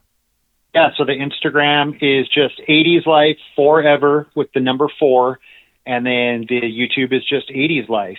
And uh, I've got a lot of stuff coming up. I'm I'm actually right now editing like five videos at once. Oh, Um, wow. April, yeah, April is going to be a busy month, so there's there's a lot coming. So yeah, please make sure you check it out. Stay tuned. Well, uh, thank you so much. And when you get uh, when you really, really, really blow up like we know you are, don't forget the little ones out here. But seriously, man, we appreciate you, brother. Yeah, man. Well, I appreciate you. Thank you so much for having me on. We at you. Peace. on the side, but you're not giving a damn. Playing the pipe pipers, latest jam. Some are fixed up, but the ones that's not got Dayton's on. Man, dude, thank you so much, Kurt. So awesome to link up with you, man. That's the power of the internet and social media uh, channels like YouTube and uh, you know sites and outlets, if you will, like YouTube. So uh, really awesome. I was blown away when he brought up the NWA movie, and even though he's like, you know, you got to kind of pause it. I'm like, still, dude, that's pretty sick. And uh, all the other stuff that he's done and some of the videos that he's went through, movies, just love seeing this stuff. So check it out. Uh, big ups to the homie, and uh, thanks for all the plugs when you went live the other night uh, to celebrate your channel's anniversary. Big ups to you, homie. We appreciate you guys. All right, uh, next we got the key show updates, and we've got a lot to talk about here. Now, at the top, I kind of gave you a little bit of insight. We all pretty much know Mini Nats is going down in two weeks. The key things that you need to know there are uh, we shared this recently. It's only $10 for a weekend band to get into the event. It's killer. Now, we know there's going to be about 700 vehicles in there, and those, of course, is all sold out. The April 1st date has passed to transfer any of those tickets, but you could still come out. You get a, an affordable hotel in town. I know Buddy and Ryan recently from Graphix Mafia. They're going to be about, I think he said about six minutes away. They got a good rate on a motel, hotel, Holiday Inn, something. But just know when you come out, I think it's six and under is free. And of course, outside of that, it's only 10 bucks all weekend. It's a three day truck run. It's a real mini truck show. We're looking forward to it. Again, it's in two weeks. It's in uh, Maggie Valley, North Carolina. The week after that, we're going to be at Mini Truck Showdown. Not a lot of updates right this week to share.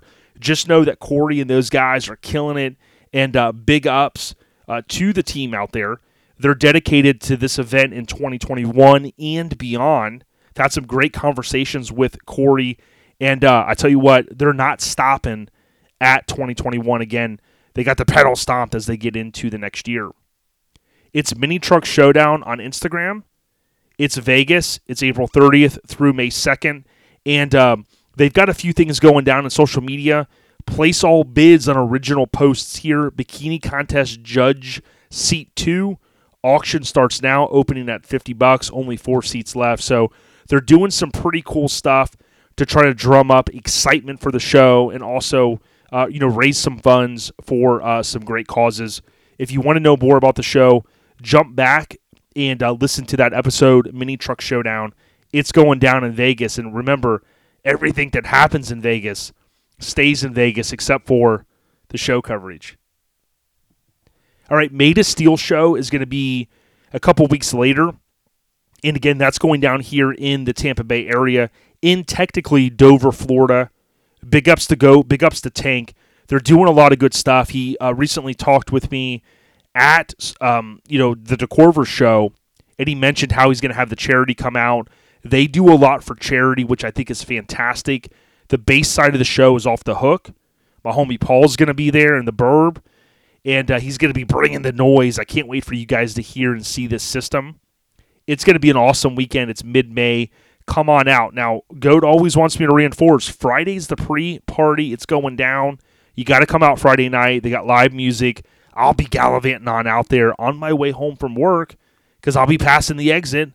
I got to fight that Brandon traffic, but I will make it through and I'll be over there Friday. Then, of course, Saturday we'll cruise on over.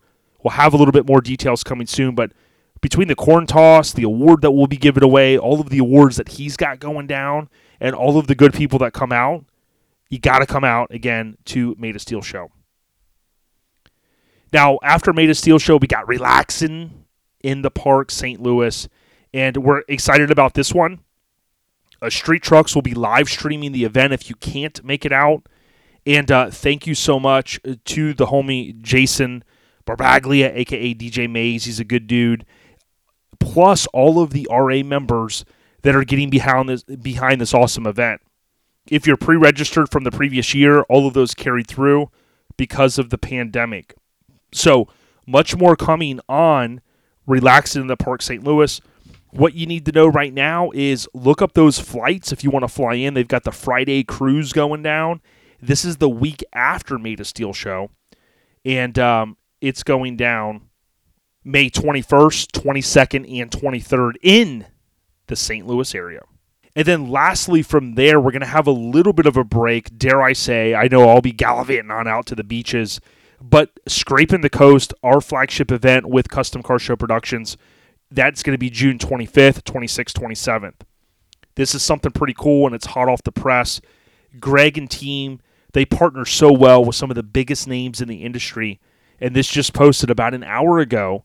Scraping the Coast has teamed up with two of the greatest companies in the air management industry to give you the greatest giveaway ever. For everyone who registers a vehicle with Scraping the Coast, you'll be given a chance to win a complete air management setup consisting of Viair dual pack compressors and the AccuAir E level kit. That's right. Everyone that registers a vehicle into the show will have a chance to win. You don't have to buy any separate tickets, there's no extra gimmick. You just simply enter the show. You're good to go. Viair, the heart of any air suspension, and of course, AccuAir is back on the rise. We had Ryan on around LST time to talk about some of the key updates for the company, and we're so excited uh, for this. I mean, hell, I'd love to win it. I mean, I'm going to be registering, so all I can tell you is scrapingthecoast.com or message Greg Miller for information, including those coveted indoor spots. So we'll have much more uh, to come to talk about these upcoming events. And I just want to remind everyone that the key show updates is brought to you by our family at the West Coast Influence. You can visit minitruckfilm.com to purchase that Blu ray or DVD. This is something that was homegrown from Radar. And if you don't own it for your collection, now is the opportunity to get out there before they're gone. Minitruckfilm.com, pick the Blu ray, pick the DVD, whatever you got, go cop it and let us know what you think. Big ups to the West Coast Influence. All right, next we got the podcast updates, and uh, here we go. I want to remind everyone that the uh, new merchandise featuring the yellow Mazda, also known as Matt Thompson's quote bad idea, that gear is slated to be in hand the week of mini nats. Okay, so we are either going to have it delivered to the show or we will pick it up on our way there. That means that we are anticipating, as we said before, mailing that out the week of the 26th. So, thank you to everyone that has continued to support what we do. If you made a purchase, thanks. If you haven't, you can go to ourlifestylepodcast.com or click the link in our Instagram bio. You can make the purchase. Any of the additional product that we that we ordered above and beyond the pre-sale is already out there. So if you if you purchase now and it sells out, you'll be locked in. If you don't purchase and we sell out, you'll be asked out. So get out there, ourlifestylepodcast.com, order the gear. Again, big ups to our brother, my brother, Matt Thompson, billet fan from Severed, Arizona. Now, I do also want to remind people to uh, check out if you're listening on your iPhone or Apple device, right? iPad, maybe you're on the Mac computer and uh, you're going to go into the podcast app. Uh, what you want to do is uh, you want to leave us a rating if you can. And it's real simple. If you're on your phone, tap on the purple Apple uh, podcast app, tap on library, select OLP, scroll all the way down, and you'll see at the bottom the ratings and reviews. Tap a five star rating. If you want to go a step further, you can tap write a review, leave your Instagram name, uh, leave uh, you know you know whatever company you work for, whatever you want, your name. You don't have to, and we will most definitely shout you out on a future episode. Now, these podcast updates were brought to you by a company we mentioned earlier, Joey at Get Decked. If you're looking to add your custom vehicle or anything, I mean, damn, a photo to a skate deck, Joey is the guy that can make it happen. You have to search on Facebook, Get Decked, two words. Hit up Joey, let him know that you're looking for uh, something, and he will take care of you. If you're a show promoter and you want to mix things up, or as I mentioned earlier with the Truxarosa homies, if you just want to take that photo or you want something that is kind of one off and you want him to create something or take some artwork and move it around, he can do it thanks to Joey at Get Decked. He's on Facebook, he's on Instagram. All right, next we got the Airhead Nation updates, and I do have a few here that I want to cover. And uh, again, uh, we you know typically are out there looking throughout the week to see what we're going to cover. And if there's ever anything that you want us to cover, email us at our lifestyle podcast at gmail.com and we'll do our best to accommodate.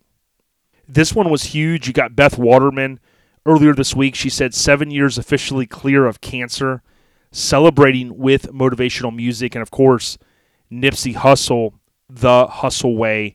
And uh, big ups to Beth. Love uh, what they do at All Time Low magazine. And um, that's no easy feat. Cancer sucks. And uh, thanks for, for, you know, sharing you're you're pushing ahead in life and you're doing what you love. Matt Nupp, big supporter of the podcast, says, Good morning, everyone. Just wanted to take a second to wish my wife, Heather, happy anniversary. Crazy to think it's been 10 years. And yeah, homie, if she puts up with you and all your badass magazines you got, she's a keeper for sure. So, uh, congratulations to you guys. Um, this one uh, was uh, Don Dizzy Davis had mentioned, uh, you know, prayers for Greg. And I think there was a guy that um, you know was going through some stuff, and uh, he put that out there. A guy that was in critical condition, so you know keep some positive thoughts toward Dizzy and the Spark Show, uh, their family, uh, you know, if you will, in terms of friends, family. Uh, keep some positive thoughts out there. Next, Josh Pascal says, "Well, today I take a big step in my life." Buying the house I grew up in, but I'm sure it will always be known as Whiskers Place, and I'm fine with that. So, Congratulations, homie. And last but not least, we recently had um, last week. I think it was I had mentioned that there was a, a, a guy in Art of Noise that had passed away. Now I didn't have enough information to really share and get the complete story, but Eric Sanchez, thank you so much for reaching out, homie. He's a listener. He heard what I said last week, and he wanted to make sure that those blanks were filled in. And uh, he's on Instagram. It's L E L Rocho R O A C H O 1979. Now, again, he listened to the last episode and he heard me mention about the fallen brother in Art of Noise. Now, the information that I have is it was Pete Marone. Now, I know that um, Matt Thompson on Instagram, Billet fan, he had put together some stickers in honor of Pete and he's selling those to, to raise some some awareness and some money. So there's that option out there. From what Eric told me, that um, Pete was a pillar in the truck community out there in Arizona, and he was a really, really respected guy. If you want to see or learn a little bit more about Pete, he was on Instagram. It's Pete underscore Mon, uh, Marone, M O R R O N E. You'll see some insights about him, including uh, it looks like I didn't even realize this that he was uh, a Lincoln guy, like I am. So I saw some photos that he had shared, and um, you know, it brought a tear to my eye thinking about, you know, you're not given. uh, You know, there's there, there's no. You know, tomorrow's not guaranteed. So, you know, uh, shout out to all of the Artenoise family. There's a lot of OGs out there, a lot of good people that have been doing this a damn long time, and I know Pete was one of them. Now, I briefly exchanged some texts with uh, Steve at Hydroholics. Uh, Eric had mentioned he would be a good person to speak with, and with so much going on and some things they had going on out there, wasn't able to really jump on the podcast this week. But I would offer this up to Eric or anyone else if you want to email us our lifestyle podcast at gmail.com or Eric, you know how to get a hold of me. Uh, if you want to come on and provide some insight when the time is right, feel free. Let us know. We want to make sure we honor our fallen brother in the scene, and I think that's important to do. Whether it's uh, you know someone that was just a a casual enthusiast or someone that was hardcore, you know, riding for their squad all the years like Pete did. It's uh it's a sad story um, in terms of losing someone, and uh, rest in peace, Pete, and to all of our West Coast peeps, including Art and Noise. Rest in peace to the homie. The Airhead Nation updates were brought to you by Hammerd Weekend Wear. Visit H A M M E R D weekendwear.com. Order some merch. Got a new drop coming soon. Don't forget, at the beginning of every year, you can get in on the t shirt subscription. That would ensure that you don't miss any of the shirts that they launch all throughout the year. H A M M E R D weekendwear.com or they're on the US World Tour right now. I say US World Tour, you know what I mean? The US Tour. So from shows east to west, look up Ron. I know Hank has been uh, really focused on the new designs and he's been supposedly drawing them. I'm like, ah, that's Eric. That you know, that's all the guys over at Graphic Disorder. But you know, Hank's trying. He's trying to kind of earn his keep. But you can help out by visiting H A M M E R D weekendwear.com. Order some merch. Let the homie know OLP sent you. All right, two more quick segments. First up, you got the throwback term of the week. And this one is one that I recently came across and it sparked in my head the Lexian rear window. Now, I was looking at show coverage from Endless Summer 98. Thanks to Steve Nielsen, I recently converted that VHS tape that I received back in the late 90s into digital, and then I was able to rip it, and I'll be sharing more of it. I was thinking about how the Lexian rear windows was really just such an awesome thing in that era. Now, Steve, Nielsen, uh, Sean Dell, and those guys, they were really rocking it. I think uh, Ryan, also from West Coast Custom, I think uh, West Coast Customs, I think he also had it on the Mazda. A lot of guys did. I know Rob Scepter here in Florida, rest in peace. He also had it as well, and it really sparked, uh, you know, a lot of guys to run that. And I remember talking to Steve a little bit about it. I remember, I think, talking to Sean Dell when we had him on, and it was pretty cool. You know, I don't remember the first guy if it was Steve or it was Sean, but what I thought about is why did people do that?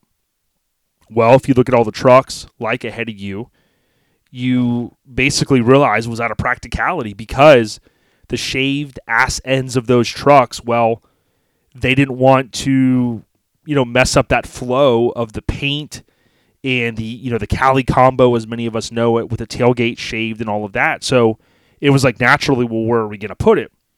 And instead of just sticking it up in the back window, they were like, hey, let's, you know, make a rear window and we'll stick it in there. And I don't know the legalities. I mean, I know in Florida you were supposed to have your tag at like the furthest point back on the vehicle.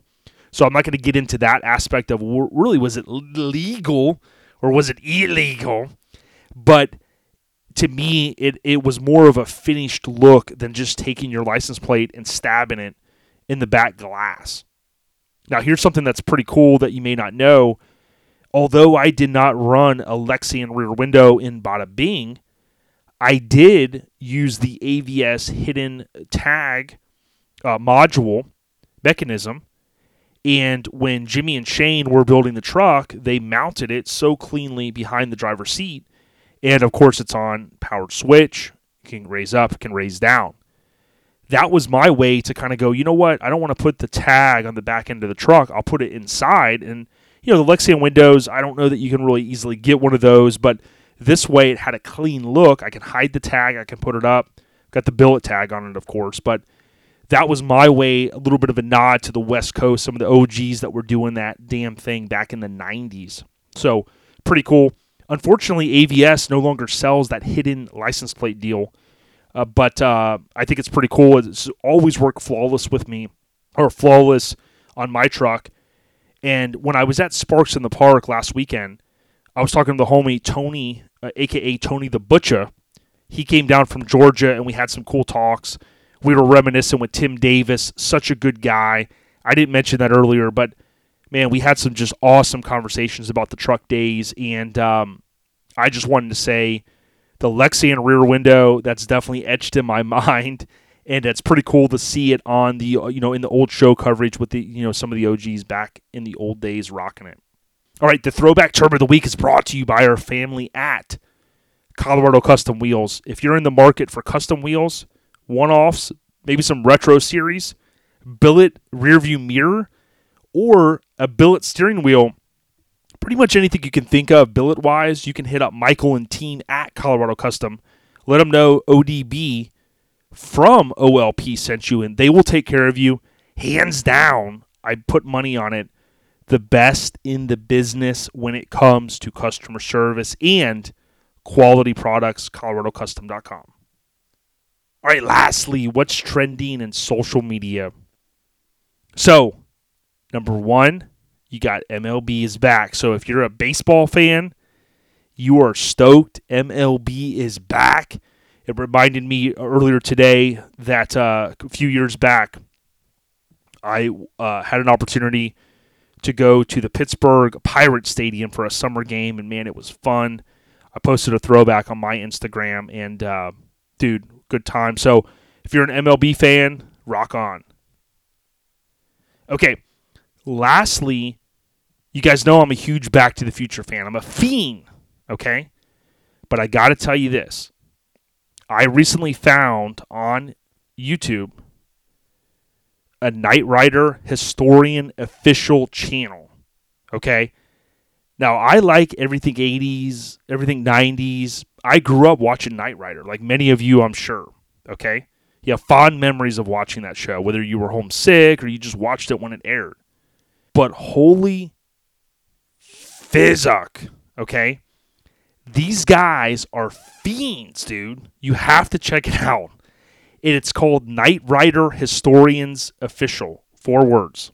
The amount of video breakdown that they do in the history of okay, how many cars you know were used in the show? You know, this is you know on video. This is this one. This is this. Uh, you know, these were the tour cars that that that you know helped um, you know on the PR campaign that they had. I mean, dude, it's like I'm overloaded I can't stop watching them because it's like there's so much good content. They have parts from cars. They have the the voice box deal. They have dashes. I mean, they literally have. It's just it's mind blowing. Now, you hear all that and you're like, okay, man, maybe I'm kind of sold. Listen, I don't know what it is. You just got to check it out. Now, here's the crazy thing. They recently found and they own the GMC General, the flag semi, from the damn TV show. They went on this like four to five year journey to find the rig. And, you know, you'd say, man, four to five years, like, how does that happen? Well, listen, I don't want to give it away. It's about a 13 minute video that's got almost 725,000 views. And I was like, at every second, I'm like, dude, these guys need their own freaking TV show. These guys are true fiends. And I, I tell you all the time, I mean that in a positive way because if you're that passionate about something, like Mike Finnegan said when we had him on, man, if you could tell a story, people will want to listen and follow and, and do the damn thing. Well, these guys, whether you're a Knight Rider fan or not, the amount of intelligence, right? The intel that they have about the show and the side projects and you know the sidecars that were made and you know the, the one that was at the um, at one of the theme parks and and the video that they have and just the, the amount of research they do is literally mind boggling. So look up Knight Rider Historians channel. Uh, the one video is titled Knight Rider Semi Found Abandoned for 15 Years. Can we rescue it? Screen used GMC General for kit. So if you love the 80s as much as I do, I mean, hell, many of you probably came here to listen to Kurt's audio. Thanks again for him coming on. But this channel right here is freaking awesome. It'll bring back the nostalgia for sure. What's trending in social media is brought to you by All Time Low Magazine. I said it earlier, atlmagazine.com. Order a subscription, look them up at a show, go by, slap hands, pick up an issue, pick up a copy. Just know they reinvest uh, back into the magazine. They recently expanded the content and they're doing some awesome stuff. So, so excited to see the new issue. Big ups to our family at All Time Low Magazine. That's it. I hope that you enjoyed it, right? I think between my solo audio and uh, Kurt's audio, I think we had a good show. So uh, thanks to everyone that continues to rock with us. Leave a rating. We'll hit you guys next week. And I want to let you know the guest for next week, I said his name earlier, Tim Davis. One of the best guys you'll ever meet. Dude is truly passionate. I cannot wait for you to hear the audio. Uh, Tim Davis is a hardcore truck guy, relaxed atmosphere member, and really about the scene. So, uh, to my brother Tim, thanks for all the support. Cannot wait to air that one next week.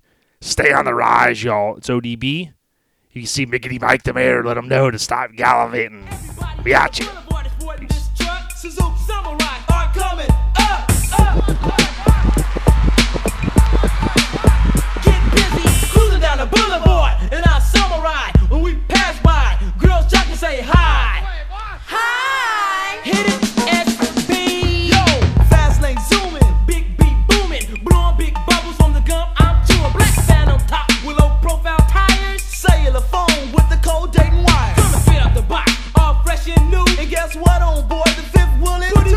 Put it, put it to the floor, headed straight to the beach. Went to the pier, caught a couple of free. Two babes in the back, and they're looking real fly. Girls on the jock wanna get knocked. Samurai, samurai, samurai,